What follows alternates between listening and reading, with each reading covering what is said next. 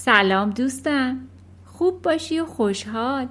بیبی گل قصه گو هستم و می‌خوام ادامه رمان ماتیلدا رو برات تعریف کنم. یکی بود یکی نبود. خدای بزرگ و مهربون. همیشه و همه جا حاضر بود. بعد از ماجرای چسب قطره‌ای تقریبا تا یه هفته ای تو خونه آقای ورمود آرامشی نسبی برقرار بود. اون تجربه تلخ بدون شک آقای ورمود و حسابی گوشمالی داده بود و موقتا شوق لافزنی و قلدریش رو از دست داده بود. ولی ناگهان بار دیگه فیلش یاد هندوستان کرد. احتمالا روز نحسی رو توی تعمیرگاه سپری کرده و نتونسته بودن اونطور که باید و شاید اتومبیل های بنجل دست دومشون رو آب کنن. معمولا وقتی مردی از سر کار به خونه برمیگرده به هزار و یک دلیل ممکنه سرحال نباشه و زود جوش بیاره. اما اگه همسرش عاقل باشه فوری متوجه علائم طوفان میشه و یه مدتی شوهرش رو به حال خودش وا می‌ذاره تا از جوش و خروش بیفته. اون روز عصر وقتی آقای ورمود از تعمیرگاه به خونه برگشت قیافش مثل ابر طوفانزا گرفته بود و از دور داد می‌زد که الانه که به پروپای کسی بپیچه. همسرش به محض احساس خطر بیدرنگ خودشو جای گم و گور کرد. بنابراین آقای ورموود با های بلند وارد اتاق نشیمن شد. اتفاقا ماتیلدا گوشه ای توی صندلی راحتی فرو رفته بود و غرق مطالعه بود. آقای ورموود تلویزیون رو روشن کرد. صفحه تلویزیون روشن شد و یک بار صداش در اومد. آقای ورمود با خشونت به ماتیلدا نگاه کرد. ماتیلدا جم نخورد. به نحوی خودش عادت داده بود که به صداهای مزخرف این جعبه وحشتناک توجه نکنه. پس همچنان به خوندن ادامه داد و همین باعث شد پدرش از کوره در بره. شاید خشم آقای ورمود به خاطر این شعله ور شده بود که می‌دید دخترش از چیزی لذت می‌بره که اون از درکش عاجزه با عصبانیت گفت این خوندن تمومی نداره؟ ماتیلدا با خوشرویی گفت اه سلام بابا خسته نباشی پدر در همون حال که کتاب از دستش میقاپید گفت این آشغال چیه؟ آشغال نیست بابا خیلی قشنگه اسمش اسب کوچک قرمزه جان اشتاینبرگ نویسنده آمریکایی نوشته. چرا شما نمیخونیدش؟ کیف میکنیدا؟ آقای بونرود گفت مبتزله اگه نویسندش آمریکاییه صد درصد مبتزله همشون چیزای مزخرف می نویسن نه بابا قشنگه. حرف نداره. درباره آقای ورموود نعره کشید. نمی‌خوام بدونم درباره چیه. اصلا از کتاب خوندنت آقم می‌گیره.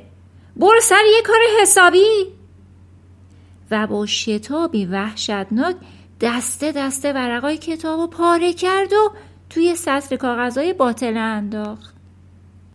ماتیلدا از ترس خشکش زد. اما پدر دست بردار نبود. بدون شک یه جورایی بهش حسادت می‌کرد. انگار با هر صفحه ای که پاره می‌کرد با خودش می‌گفت دختره به چه جرأتی از خوندن کتاب لذت می‌بره؟ در حالی که من نمی‌برم. عجب روی داره. ماتیلدا فریاد زد این کتاب مال کتاب خونه است. مال من نیست. باید به خانم فیلیپس پس بدم. پدر بیان که دست از پاره کردن کتاب برداره گفت پس مجبوری یکی دیگه بخری مگه نه؟ ناچاری اونقدر پول تو جیبی تو تو قلکت نگه داری تا بتونی یه کتاب نو برای خانم فیلیپس نازنینت بخری مگه نه؟ بعد فقط جلد کتاب تو دستش مونده بود که اون رو هم توی سطر انداخت و بدون اینکه تلویزیون رو خاموش کنه از اتاق بیرون رفت شاید هر بچه جای ماتیلدا بود سیل اشکش سرازیر می‌شد. ولی ماتیلدا این کارو نکرد. ساکت و رنگ پریده همونجا نشست و به فکر فرو رفت. ظاهرا می‌دونست هرگز نه گریه دردی رو دوام می‌کنه و نه قهر و اخم و تخ می‌دونست وقتی به کسی حمله میشه به قول ناپل اون تنها راه منطقی ضد حمله است. به خاطر همین ذهن بسیار دقیق و نکته سنجش شروع کرد به برنامه ریزی دیگهی برای تنبیه والدین مردم آزارش. البته طرحی که تو ذهنش بود هنوز جا نیفتاده بود. بستگی داشت به اینکه آیا توتی فرد اونطور که خودش ادعا می‌کرد واقعا خوب حرف می‌زد یا نه؟ فرد دوست ماتیلدا بود.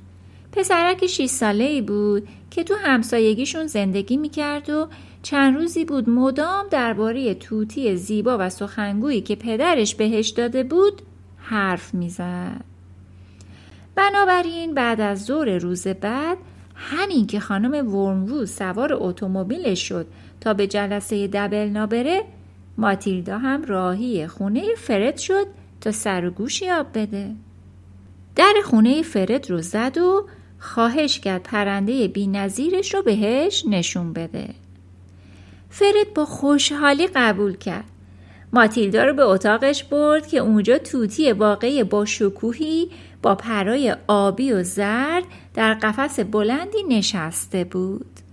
گفت اینم توتیم اسمش چاپر هست.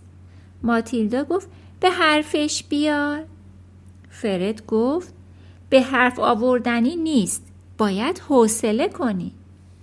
هر وقت خودش خواست حرف می‌زنه. اونا مدتی این طرف اون طرف گشتن و انتظار کشیدن.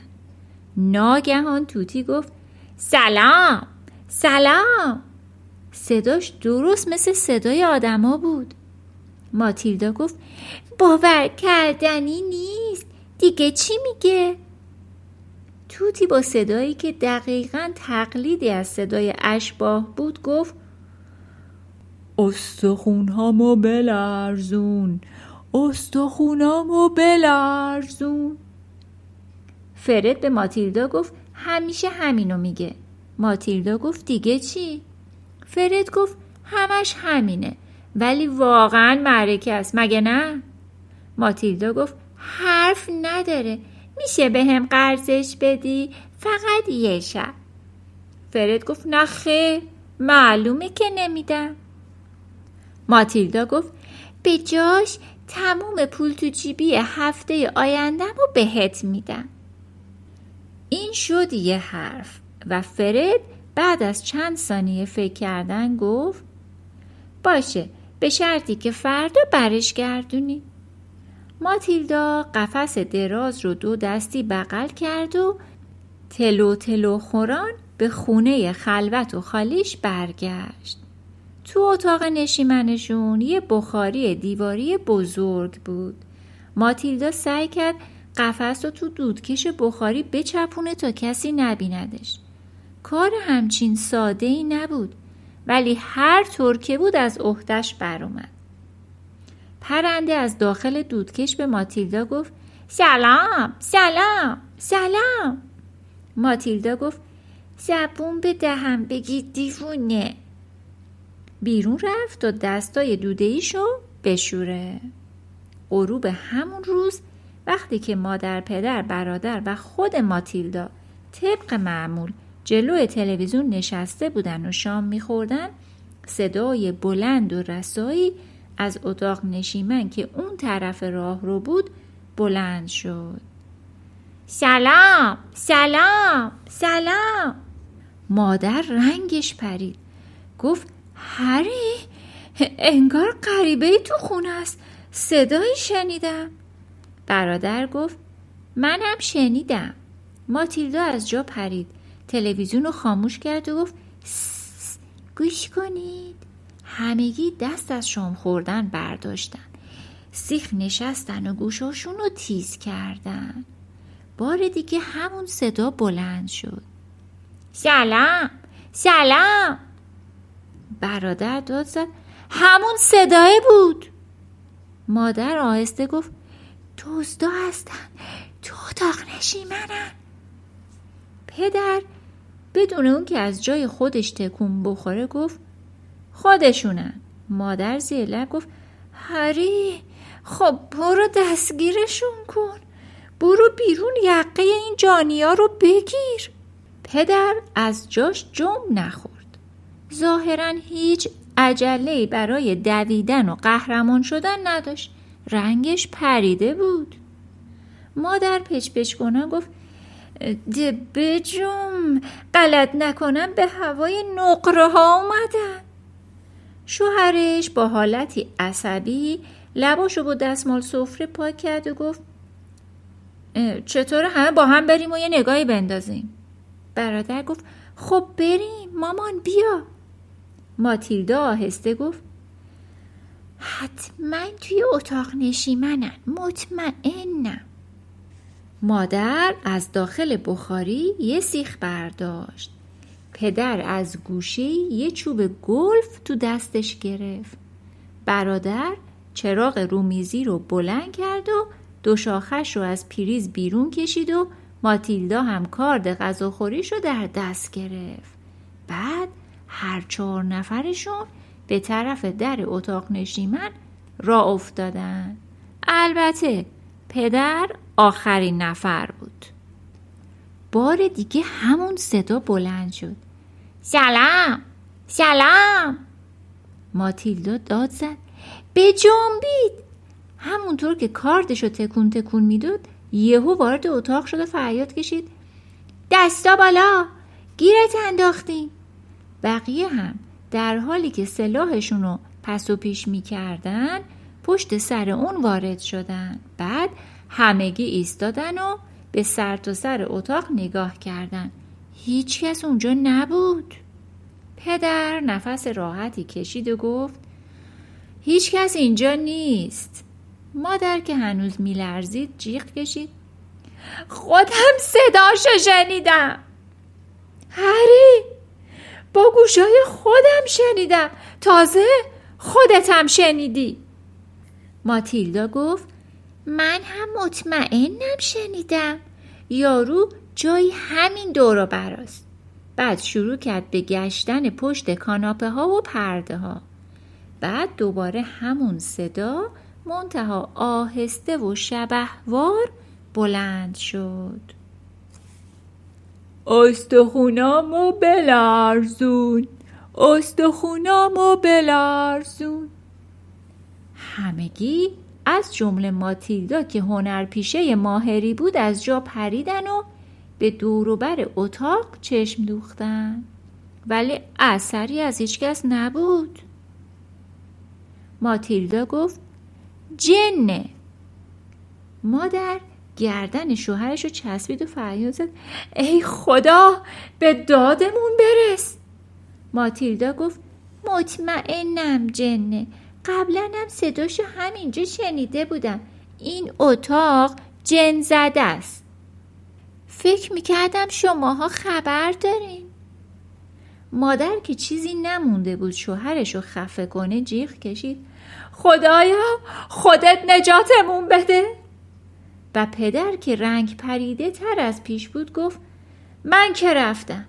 بعد همگی با هم در رفتن و در و محکم پشت سرشون بستن. بعد از ظهر روز بعد ماتیلدا توتی رو که حسابی دوده و بعد اونق شده بود به زحمت از داخل لوله بخاری پایین آورد و بدون اون که کسی ببیندش از خونه بیرون رفت.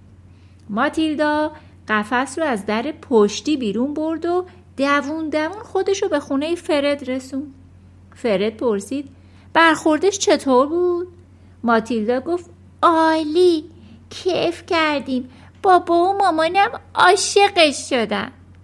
دوست خوبم. این قسمتش رو دوست داشتی؟ امیدوارم که لذت برده باشی. تا یه وقت دیگه و یه قسمت دیگه از رمان ماتیلدا به خدای بزرگ و مهربون میسپارمت.